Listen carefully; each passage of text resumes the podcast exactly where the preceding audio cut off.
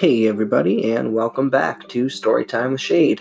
Uh, apologize in advance for how I sound this week. I'm still a little under the weather, but I couldn't go another week without recording an episode. Um, so uh, I did also, before we just jump right into the next part of the escape room, I did want to, of course, give a quick shout out to Orange Hat Film Productions. If you haven't checked them out already, guys, please go do that. Uh, there's a bunch of stuff you can check out for free at their website, orangehatfilmproductions.com. Uh, they've got shorts, music videos, documentaries, a lot more. They also have a full-length feature 44 caliber that's now out. Uh, so for any more details or just to go check them out, that's again that's orangehatfilmproduction.com. Uh, please go check them out, guys. They were generous enough to sponsor the podcast, so please go do that. Uh, and without any further ado, we're going to be jumping into a, a, quick chapter this week before we uh, hopefully feel better next week, and then I'll give you guys a, a longer one. Uh, but for now, um, we'll just jump right into it. Here we go.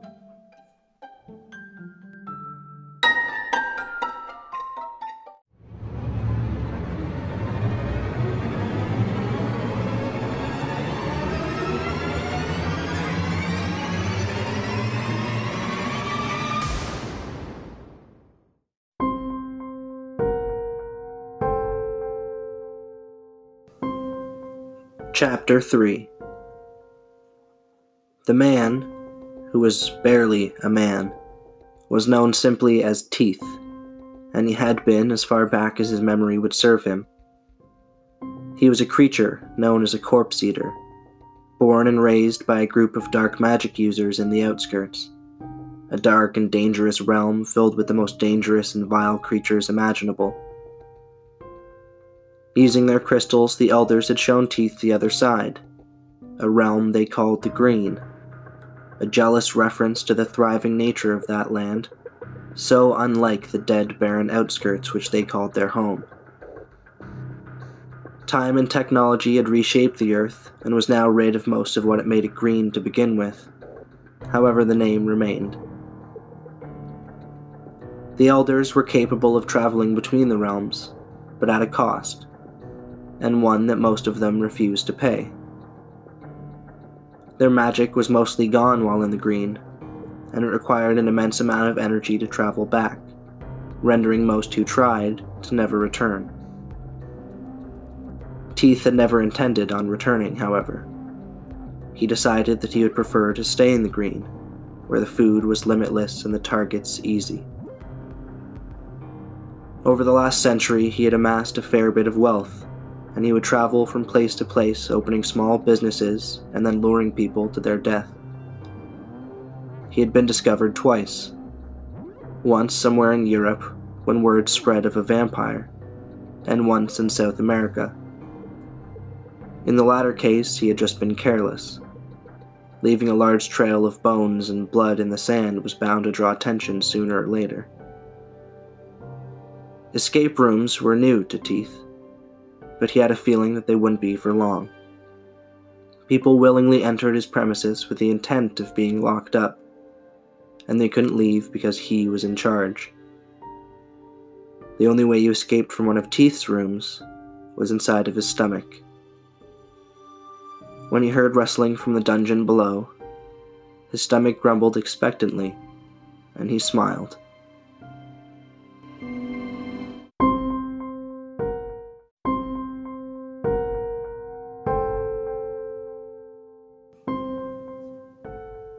When Jeremy woke up, he was groggy and disoriented, as well as being in tremendous pain.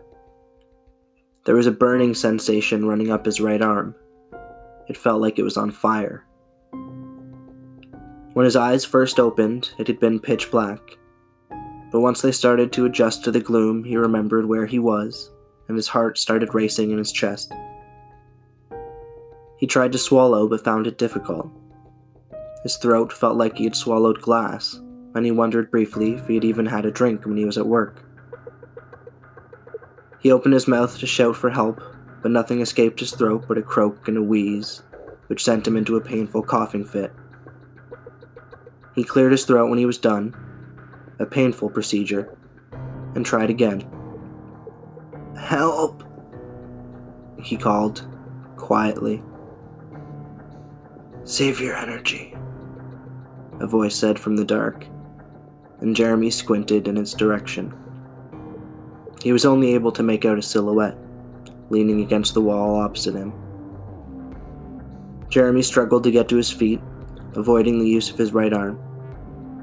When he stood up, he felt lightheaded, a little nauseous.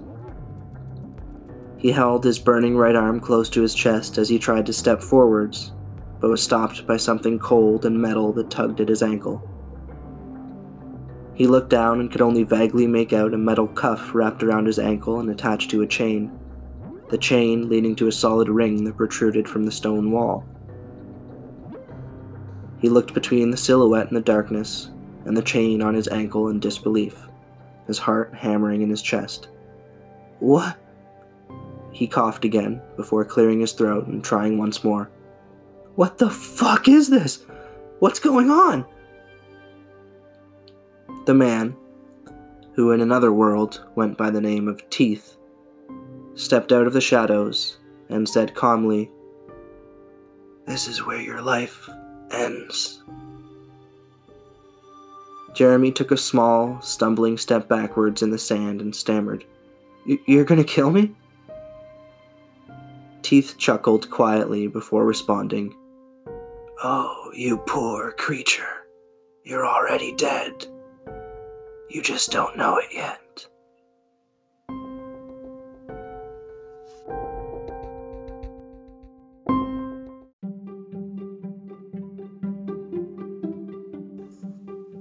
And that's it for this week, ladies and gentlemen. Thank you once again for tuning in. Uh, once more, big shout out to my sponsor, OrangeHatFilmProductions.com. Uh, please go and check them out, guys.